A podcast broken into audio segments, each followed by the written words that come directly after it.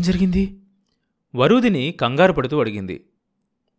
జగ్గయ్యపేట దాటిన తర్వాత కారాపి ఒక మనిషిని పొడిచేశారట ఎవరిని? ఆ ప్రశ్న ఆమె గుండెల్ని చీల్చుకొని వచ్చింది. ఎవరినో తెలియదు Ambassador car.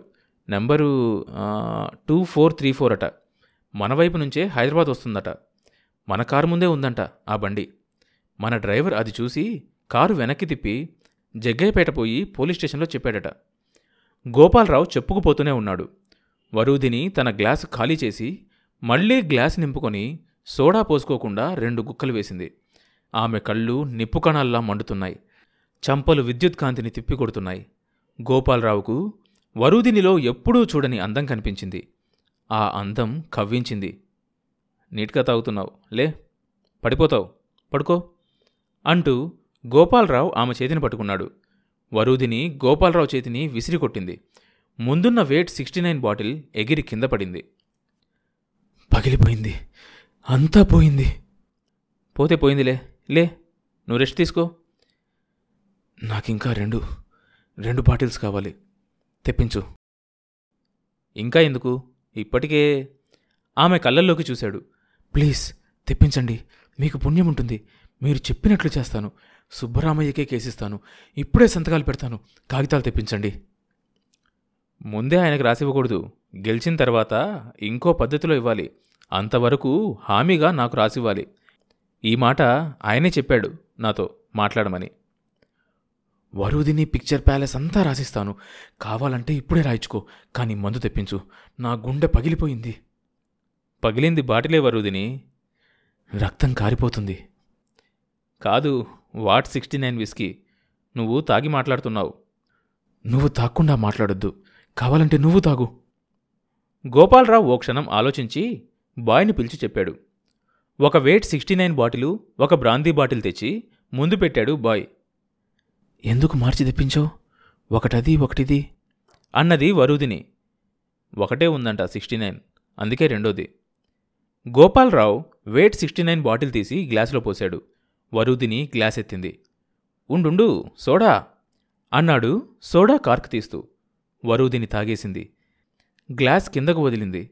గ్లాసు పగిలింది. పగిలిన గాజు ముక్కల్ని చూస్తూ పగిలిన గాజు ముక్కల్ని చూస్తూ వెక్కి వెక్కి ఏడ్చింది వరుదిని. హాల్లో సగం పోతుందని బాధపడుతున్నావు కదూ? కాదు.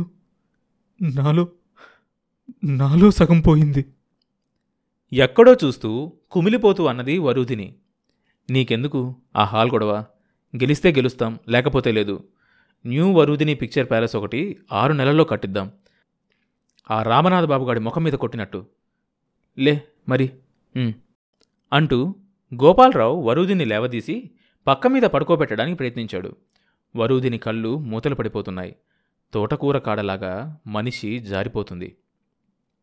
నువ్వెళ్ళు. నాకు ఇక్కడ ఇక్కడ బాధగా ఉంది. గుండె మీద చేతులు పెట్టుకునన్నది వరుదిని. పడుకో ముందు అదే తగ్గిపోతుంది. ఎక్కువగా తాగేవులే అందుకని. ముందు మీ మీరెళ్ళండి. వెళ్ళరా? వరుదిని తూలి బెడ్ మీద వెళ్ళకిలా పడిపోయింది. వారం రోజుల్లో వస్తానంది. పది రోజులు దాటిందే. అయినా రాలేదు. ఇన్ని రోజులు ఆడేం చేస్తుంది? హైకోర్టుతో పని కదా. అప్పుడే ఎక్కడ తేలుద్ది? ఉంటే ఉంది. నాకు ఇక్కడ ఎట్టా జరుగుతుంది అనుకుంది బొటాబొటిగా ఇచ్చెళ్ళింది. అది ఇచ్చింది మూడు రోజులు కూడా రాలేదు. ఇవాళ రేపు దిగుద్దేమోలే.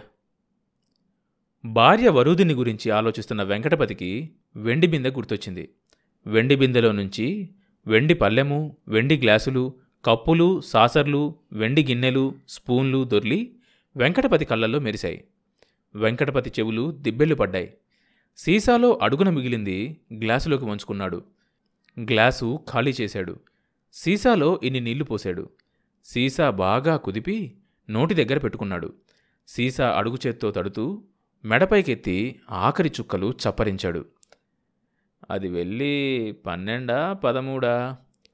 సోమవారం సోమవారం సోమవారం ఏడు ఏడా ఎనిమిది మంగళవారం నుంచి ఇవాళ ఏ వారం? వెంకటపతి తలపైకెత్తి ఆలోచించసాగాడు. ఆలోచన ఆగిపోయినా తల మాత్రం కిందకు దించలేదు. తనేమనుకుంటున్నాడో? ఇదే నెల ఎండలు ముదిరిపోయినాయి. మాగాటి చేలన్నీ నెర్రలు కొట్టుంటాయి. ఇంకా పొలం పనులన్నీ అయిపోయినట్లేగా? జనపకట్టె కందికట్టె ఇంటికి చేరుంటాయి. ఇవరదాకా ఎందుకు? ఎప్పుడో చేరుంటాయి. కడాలు మోపులు కట్టి వరిగడ్డితోలే ఉండాలి. ఈ పాటికి గడ్డివాములు కూడా పడుండాలి. ఎందుకు పడవు? సంవత్సరాది పండగ కూడా వస్తా ఉంటే? ముసలాయన ఏం చేస్తున్నాడో? పొలం పనులన్నీ అయిపోయి ఉండాలి. పొలం పనులా? ఎక్కడుంది పొలం? అంతా అయిపోయిందిగా? ఏం తిని బతుకుతున్నాడో? దిబ్బుందిగా దిబ్బా? ఆ, దిబ్బలో ఏముంది? మట్టి. ఏం పండిస్తాం ఏం కథ? ఎట్టా బతుకుతున్నాడో ముసలాయన. గెలుస్తానంటుందిగా హైకోర్టులో. గెలవని గెలవని. ఆ సినిమా హాల్ అమ్మేసి పొలం కొనుక్కుంటే సరి. మరి అమ్మనిస్తుందా? ఇయ్యదు ఇయ్యదు. చూస్తా. ఎట్టా అమ్మనియ్యదో. దాని పెత్తనం ఏంటి బోడి పెత్తనం. అసలు ఎవరిది దానమ్మ మొగుడుదా? ఆస్తంతా నాది. అసలు దాన్ని ఈసారి రాని. వెంకటపతి సీసా కేసు చూసుకున్నాడు. తిరగా బోర్లా వేసి చూసుకున్నాడు. చుక్క లేదు. నీళ్ళు పోసి కడిగి తాగిన సంగతి మర్చిపోయి అనుకున్నాడు. రాని వస్తదిగా? ఇంకెన్నాళ్ళు కూర్చుంటుంది అక్కడ? ఎన్నాళ్ళైపోయింది పోయి. పదమూడు పద్నాలుగా? సోమవారం సోమవారం ఎనిమిది ఎనిమిది ఎనిమిది పదహారు. ఆ, అదెళ్ళి పదహారు రోజులైందా? పదహారు రోజులు పండగ చేశారా? చేసినట్టున్నారే? ఆహా చెయ్లా అత్తగారింట్లో ఉన్న తనను అయ్య లాక్కొచ్చాడుగా? తనుందెక్కడా? మూడో రోజునే వచ్చి పడ్డాడుగా తండ్రి? లే లే రా రా అంటూ గిరిగీలు కొట్టించి రెక్క పట్టుకొని లాక్కొచ్చాడుగా? అప్పుడు తన ప్రాణం ఎట్టా కొట్టుకులాడింది? ఇంటికొచ్చిన మనసంతా వరుదిని మీదే ఉంది. ధ్యాసంతా దానిమీదే. దాన్ని చూడంది తన మనసు నిలిచేది కాదు. ఎన్నాళ్ళైంది వరుదిని చూసి?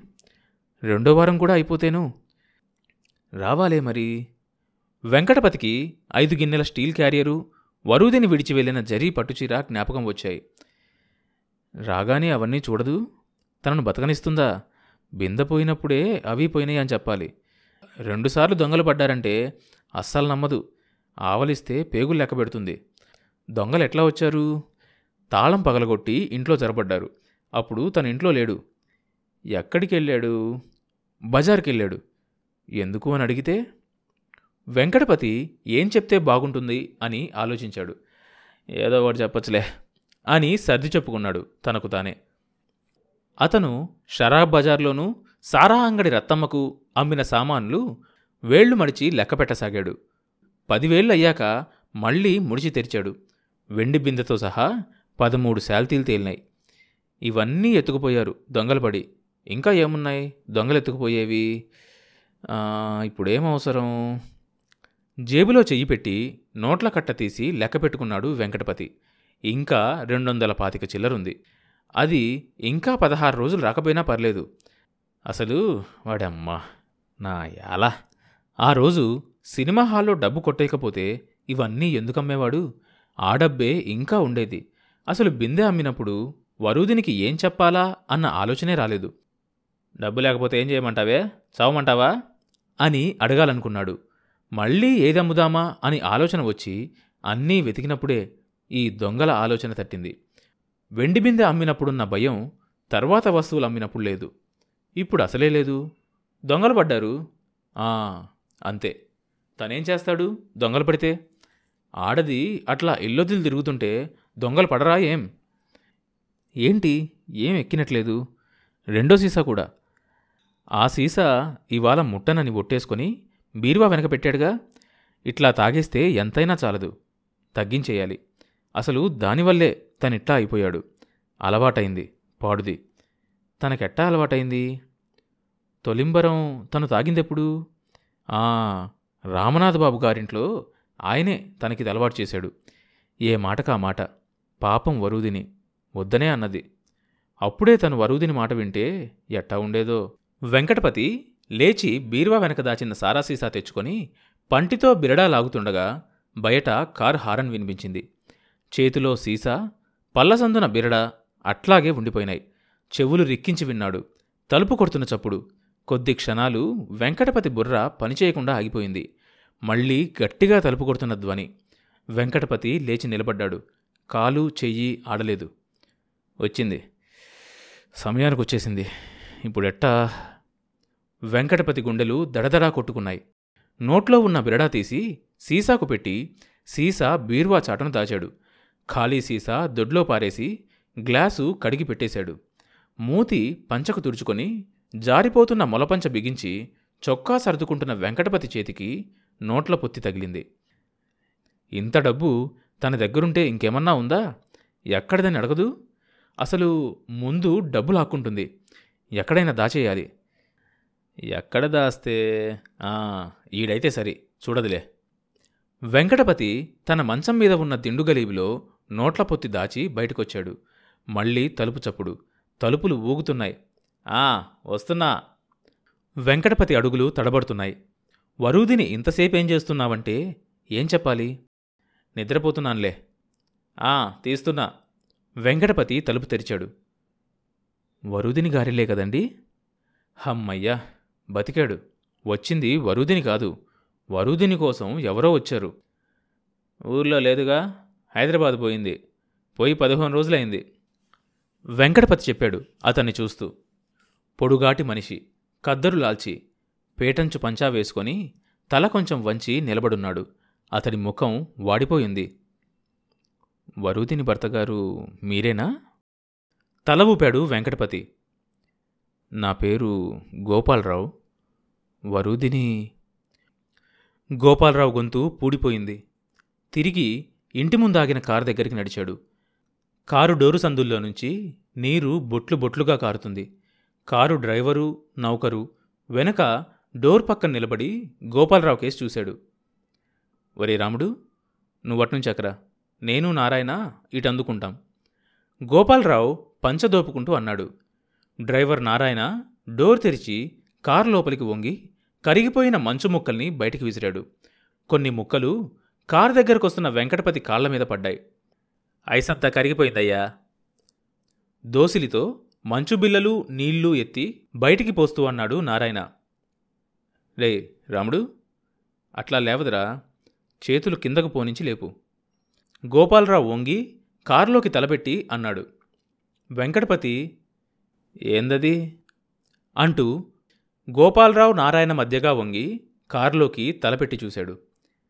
తడిచిన తెల్లబట్ట ముసుగులో ఉందెవరు? వెంకటపతి పాదాల మీద పడ్డ మంచు కరిగి నీరైపోయింది. వెంకటపతిలో రక్తం చల్లబడింది. గుండె మంచుగడ్డ అయింది. అట్లా అట్లా రాణి. నారాయణ నువ్విటి పట్టుకో. మెల్లగా. "ఆ, ఇక తిప్పుకో. అరే రాముడు నువ్వు అట్టాగే పట్టుకొని దిగు. "ఆ, అది అట్లాగా ఇక తిరగండి. తలవైపు ముందుండాలి. ఇంట్లోకి వెళ్ళేటప్పుడు గోపాలరావు మెడ పక్కకు తిప్పి వెంకటపతిని చూసి తలుపులు బార్లాగా తీయండి అన్నాడు. వెంకటపతి వీధి తలుపులు నెట్టి వీధి వైపు నిలబడ్డాడు. మార్చి నెల మిట్ట మధ్యాహ్నం మంగళవారం నాడు వరుదిని శవాన్ని ఇంట్లోకి చేర్చారు. గోపాలరావు నారాయణ రాముడు. తర్వాత భాగం వచ్చే ఎపిసోడ్లో వినొచ్చు. ఈ షో అన్ని మేజర్ పాడ్కాస్ట్ ప్లాట్ఫామ్స్లో వినొచ్చు. కొత్త ఎపిసోడ్ రిలీజ్ అయినప్పుడు మీకు తెలియడం కోసం సబ్స్క్రైబ్ చేసుకొని నోటిఫికేషన్ టర్న్ ఆన్ చేసుకోండి.